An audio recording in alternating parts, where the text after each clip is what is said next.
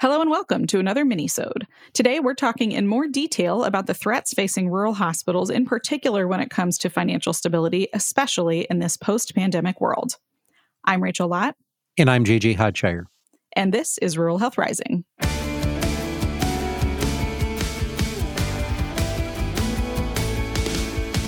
So, JJ, last week we talked about the myriad of headlines that we're seeing related to financial losses facing hospitals across the country. Um, even since then, we've seen additional headlines. A uh, hospital CFO in New York, uh, their hospital is facing a $7 million loss and has come out asking for the government to intervene um, and support funding for hospitals at this point in time. Um, but, you know, as we talked about that, we talked about market forces, labor forces, but also kind of as we closed last week, um, you know, you mentioned the government has to get involved mm-hmm. at some point and on some level, and not necessarily as an advocate for big government, but, you know, this is not something that can be treated like the free market, right? Absolutely. So, uh, interesting fact, uh, Rachel. You know, you opened the with a statement regarding, you know, some of the headlines, and and I noted with interest, uh, even since our last podcast, uh, the number of hospitals that in the past week that have closed.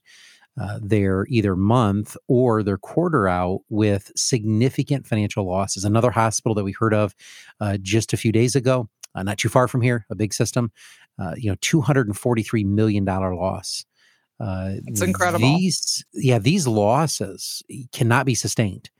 Uh, they just simply cannot. And when you look at what is happening in our industry, you know, everything we talked about last episode was about all of the market you know forces. We talk about whether it's the inflation or whether it's the labor force or whether it's just the lack of patients coming through the emergency department or on the inpatient side.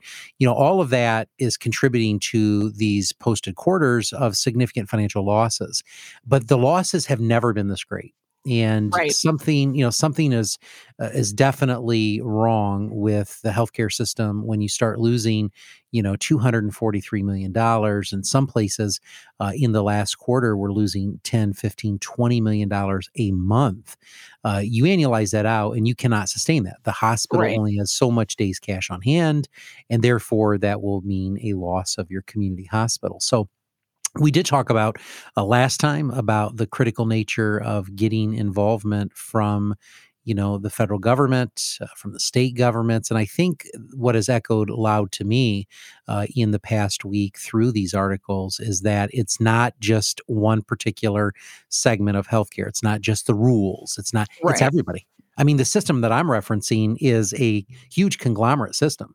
They have you know facilities throughout various states uh, they own a major, major market in nursing homes, and and they're posting, you know, losses that are greater. Their losses are greater than an operating budget of most hospitals. And obviously, that is concerning because of the sheer volume of the losses. Now, one of the things, Rachel, we talked about was, you know, these unrealized gains, you know, as it relates to your investments and those type of things. Take those out even right. with those out, right? We're right. what we're talking about is operating losses. Mm-hmm.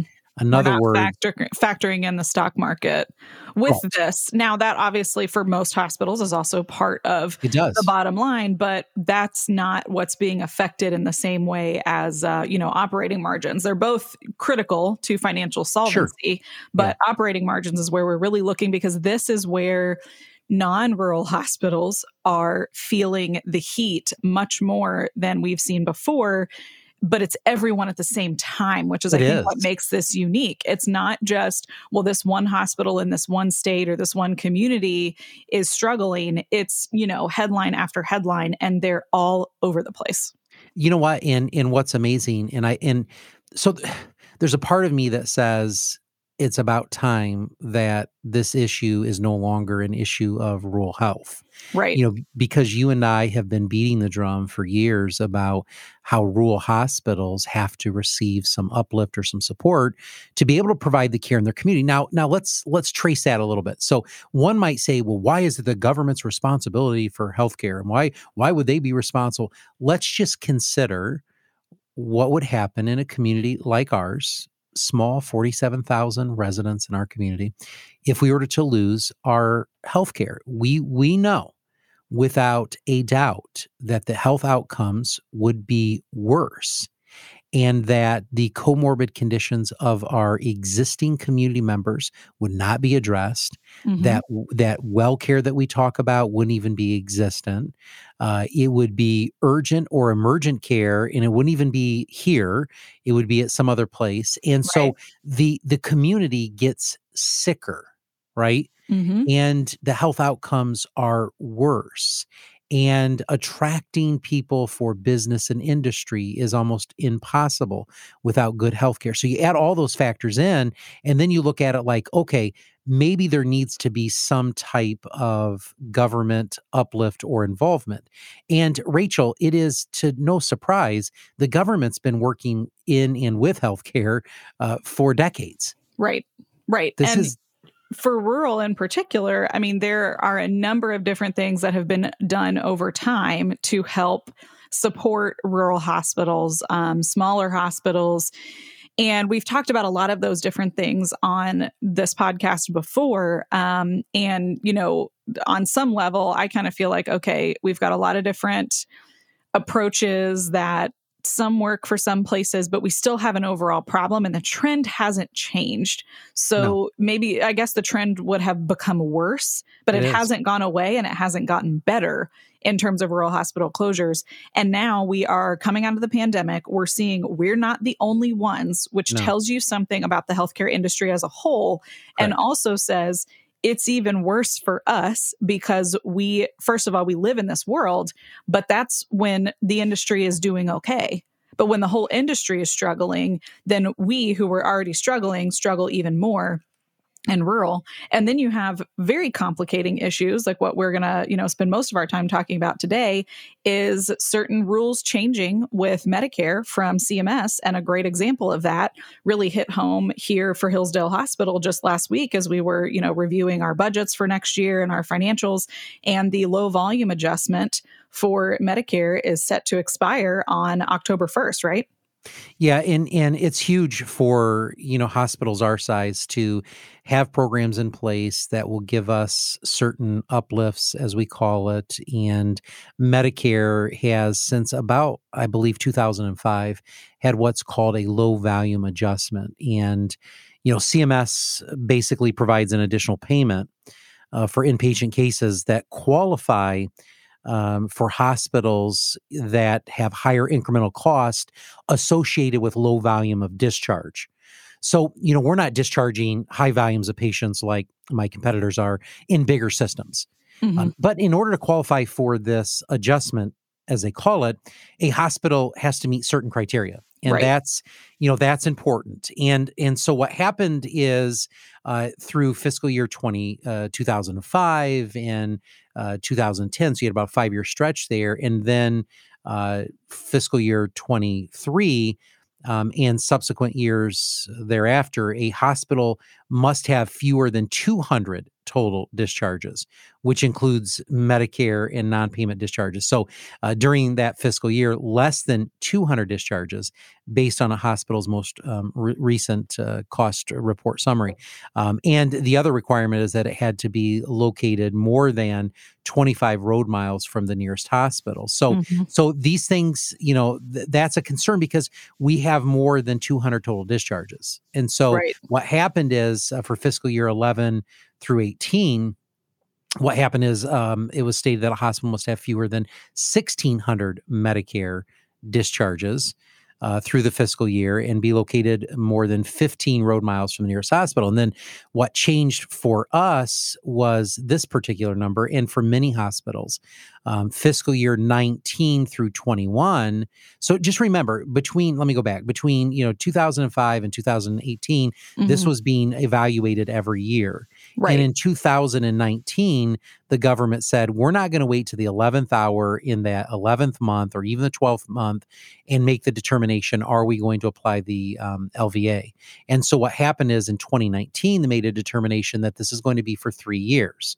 And so that's why we haven't really heard about it in the last few years because we knew it was set to expire a further you know way out than it was let's say back in 2018 mm-hmm. when it mm-hmm. was done every year so right. 19 comes we all feel this you know this relief uh, we know that we don't have to worry about 20 and 21 but then 22 comes and we're like uh-oh we need to start asking this question yeah. yeah so so between fiscal year 19 and and 22 um, a hospital must have fewer than 38 total 3800 excuse me total discharges so so we've gone from the 200 original okay mm-hmm. which we would have never met right those are for i mean you're talking we would we would never come close to that right then between 11 and 18 it's fewer than 1600 medicare and then uh, discharges. And then 19 through 22, that's when we saw uh, this increase to 38, which helped hospitals like ours. And not only uh, it includes Medicare and non-Medicare discharges, so that's where it's helpful uh, during that fiscal year. And then the same miles uh, requirement is on there as well, which is m- located more than 15 miles from your nearest hospital. And so places like Hillsdale and and my colleagues around the state, we qualify because we're we're greater than 15 miles away from other mm-hmm. facilities. But what we enjoyed about 2019 through current is that this formula had changed and it's it's looking at more of a generous uh, LVA where the discharges are higher, which means that reimbursement would come to our hospital. So what what we're hearing, you know, last month is, whoa, if they do not extend this under what we witnessed in 19 to 22 um, with the 3,800 discharges, that it two things could happen. Number one, it could be you know just totally gone, or it could revert back to the original LVA, which is right. less 200 or less discharges, mm-hmm. as opposed to what's referred to as the enhanced LVA, Correct. which is what we're under Correct. right now with those higher. And numbers. that's exactly you're exactly right, Rachel. So we're under the enhanced, and if if the enhanced goes away, and there and the enhancement is lost for that additional discharges, then we wouldn't qualify as well as I would anticipate, you know, a majority of the hospitals uh, who need this low volume adjustment because our costs obviously are higher. We have higher incremental cost associated with the lower volume of discharges. So we're not discharging 20,000 people like some big systems are in our area. We're discharging, you know, uh, fewer than 3,000 you know discharges um, so that helps us but if it if if the enhancement goes away uh, and you end up with either the original language which could be 200 or fewer we're done mm-hmm. and or if it even reverts back to the 1600 back as we saw between 2011 and 2018 that still mm-hmm. would impact us so so that's huge and you might say well why is that important jj because programs like this at the federal level, you know, we call it the uh, low volume adjustment, but at the at the state level, we have things called OB stabilization fund. Mm-hmm. You know, because we have a high Medicaid, you know, uh, population, and we know that the live births are not going to be proportionate to, you know, bigger systems, then we get certain reimbursements to provide that service in a rural community like ours where we otherwise could not afford to do it. So right. when the government begins to talk about, and whether it's a state or federal level, taking these reimbursements away, when we're already operating on a, you know, 0% margin, to take away a, per- a, percentage of your eh, revenue, it has significant consequences. And for in this particular matter, for Hillsdale, this represents eight hundred thousand dollars. Yeah, it's huge. And huge that's eight hundred thousand dollars of, you know, what's when you say operating a margin of on a margin of zero, that takes yeah. us from a break even year to a loss of eight hundred thousand dollars. It's not just, oh yeah. well, our our uh, profit for the year is going to decrease. It's no, we're gonna go from slightly profitable or break even to potentially losing money in that year. Well, yeah, and they say, "Oh, JJ, you're going to get a Medicare adjustment. You're going to get that three percent." Yeah, okay, three percent. But guess what happens? So we get 3%. Oh, wait a minute. Sequestration's back. Take 2% away from that. So right. there's 1 1%. Folks, with inflation already near 8 probably double digits in the very near future with the cost of energy and the cost of supplies and the requirement to pay your staff more and to pay for labor cost, you know, for travelers. The reality of it is a 1% margin with all of those expenses equals failure for hospitals across the United States of America. And so it has taken issues like what has occurred in the last financial quarter for the big systems for, I believe, there to be some awareness. Now, we are always in the background, Rachel, chirping, you know, rule, rule, rule, but it's going to be interesting since these big systems are posting so many losses and you're hearing about even more into the very near future, it will be very interesting to see how much attention we're going to get on this issue now. Now, I'm not opposed to having the bigs come in and advocate, but maybe right. that's Welcome what we need. Club. You know, that's, I mean, yeah, th- yeah. that's the whole thing. Like, as we said, you know, we're not the only ones this time. And, you know, part of me in a very, um, you know, defensive and kind of sassy way wants to be like, yeah, now you know what it feels like. Welcome to right? our world. Yeah, welcome to our world. Um, and you know, for us, I think the you often hear for people who are not necessarily supportive of additional funding for rural hospitals, you hear, well, you guys just don't know how to budget, or you need to budget better. We need to budget better. We're not the ones paying our CEOs millions and millions of dollars Absolutely. a year for a human services industry. Absolutely. You know? So like I'm thinking, hey, so 243 million you guys lost. Okay, how many of your uh, executives can you take from multiple millions of dollars to just 1 million? Let's just get them down to 1 million. Absolutely. How's Absolutely. that going to help you out? Or let's talk about bench strength. Why don't you, you know, honestly, if well, you're looking yeah, at right. How about you guys try to do more with less? How You about y'all more have four less. different things that behind your name and as part or of your 12 title? like you or 12 like you or you end up with all right our bench strength is we have the ceo and the ceo took the responsibility of the chief uh, operating officer uh, you took on responsibility of five other let's talk about bench strength all Right. cut your costs there i guess but or begin advocating that it needs to be equal across the entire system it's not like oh let the littles fend for themselves and i think that's Right. that's not, i don't think that has been the mentality well, if you don't like it, just join us through a merger or an acquisition, JJ. You know, that's just how you're going to get access to capital and how you're going to say, no, you are not going to get healthcare on that scale. It's Right, not going to happen. We're not going to will get suffer. access to your negative $243 million worth of capital. Absolutely. because also when that happens, who suffers within that system? Yeah.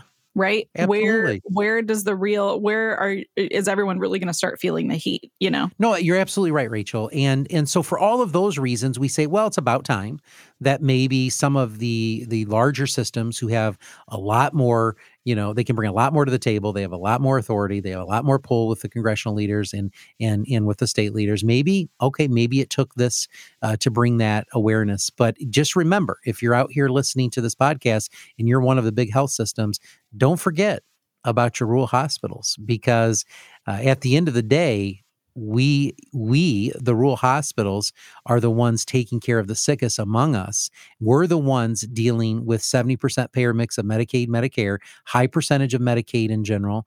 Uh, we're the ones that are you know needing the lva and the ob stabilization fund and all of those things. So when you go and you lobby it has to be fair and equitable across the entire healthcare continuum and at every level of healthcare whether you're big or small because i'm going to tell you if you lose your small hospitals folks and you're out there listening as a big system right now, you lose your referral services. You lose the opportunity to get the high end procedures that small hospitals cannot do.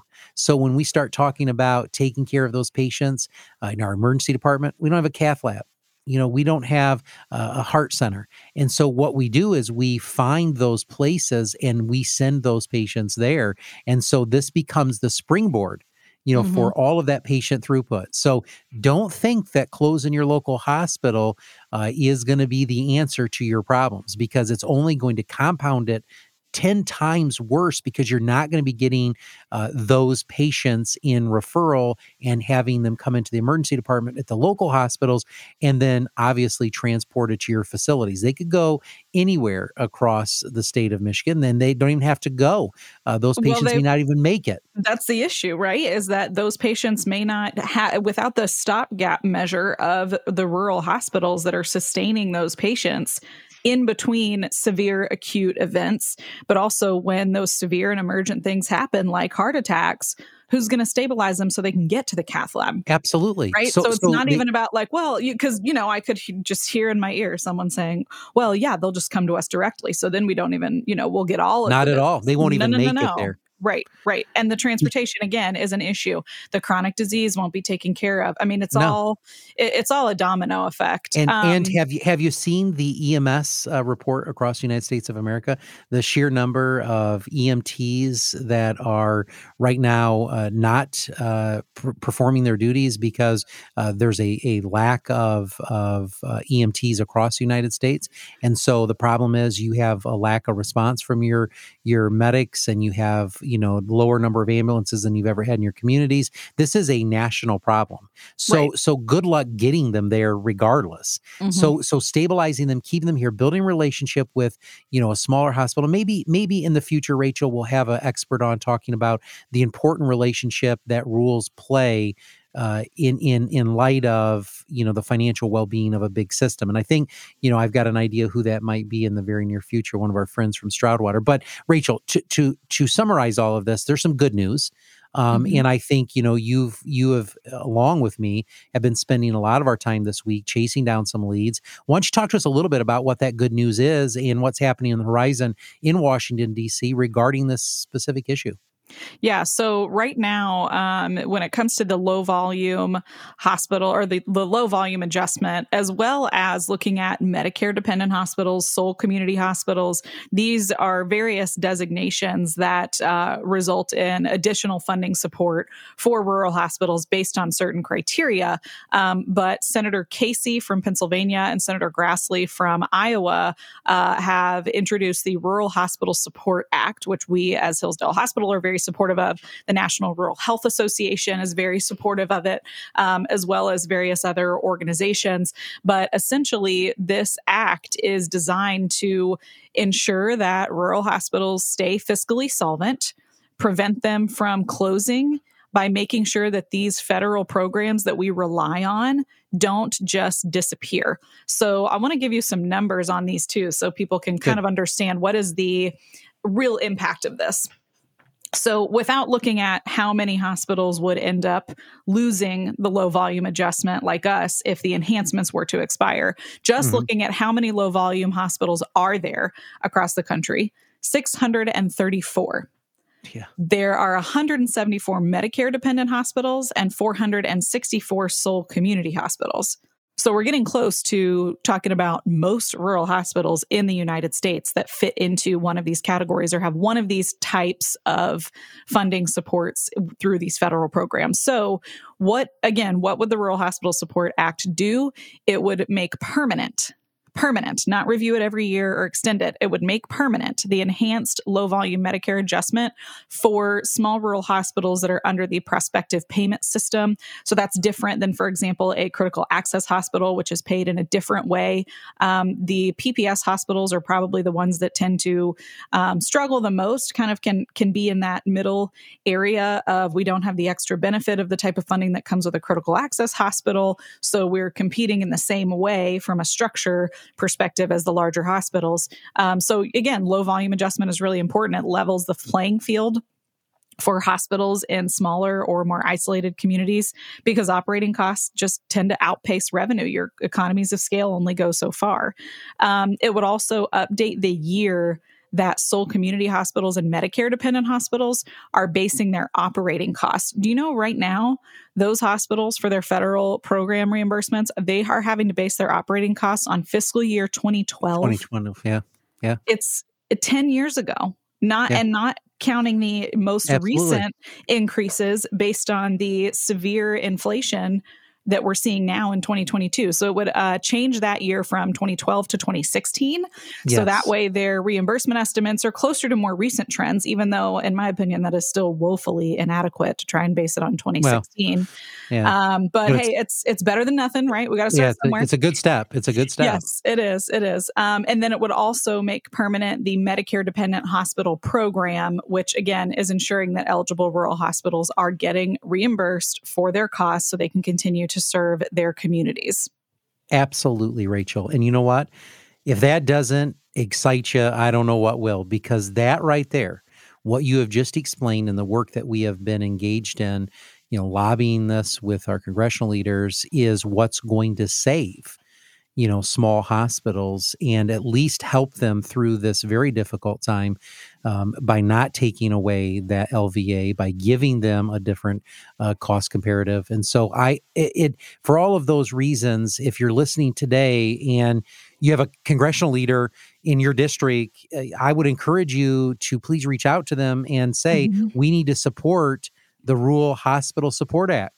And yes. I'm actually, Rachel, going to reach out to my friends at MHA because I see on the original list uh, that was published by Grassley that uh, our association in Michigan is not listed as one of the supporters. And I'm going to I'm going to reach out to uh, Brian Peters uh, with the MHA and speak with him. And if we have any other hospital associations listening to this podcast, I would encourage you as well to support this legislation. It's very mm-hmm. important uh, to sustain our rural hospitals in America, and this is critical. Yes. So reach out to your senators on this bill in particular. And then there is also, I do want to mention the Save America's Rural Hospitals Act in the House that has been put forward by Sam Graves from Missouri and Jared Huffman from California. Um, it also has provisions to extend permanently the increased Medicare dependent hospital and low volume hospital payments as well. Um, so we'll do another episode talking about that one. Um, but uh, definitely reach out to your congressional leaders leaders, tell them how important this is and how critical this is. Uh, if you're looking for resources to have some of this information, NRHA has plenty of that available for you. They also have great ways for you to directly contact without a lot of effort uh, your uh, government leaders and those who represent you to encourage them to support this and many others. They have a great advocacy system on their website for advocacy campaigns that you can participate in pretty easily. And their website is ruralhealth.us. Thank you for joining us for today's minisode. If you have a topic or issue you want us to cover on a future minisode, shoot us an email at marketing at hillsdalehospital.com. You can also find Hillsdale Hospital on Facebook and Instagram. Be sure to tune in next week as we talk with an expert on measuring patient experience. And with that, don't forget to subscribe wherever you get your podcasts. And if you like what you hear, leave us a five star review on Apple Podcast and tell others why they should listen too. Your feedback helps more listeners find Rural Health Rising. You can also find us now on Twitter. I'm at Hillsdale CEO JJ. Rachel's at Rural Health Rach. And you can also follow our podcast at Rural Health Pod. Until next time, stay safe, stay healthy, and stay strong. Rural Health Rising is a production of Hillsdale Hospital in Hillsdale, Michigan, and a proud member of the Health Podcast Network. Hosted by JJ Hodshire and Rachel Lott. Audio engineering and original music by Kenji Ulmer. For more episodes, interviews, and more information, visit ruralhealthrising.com.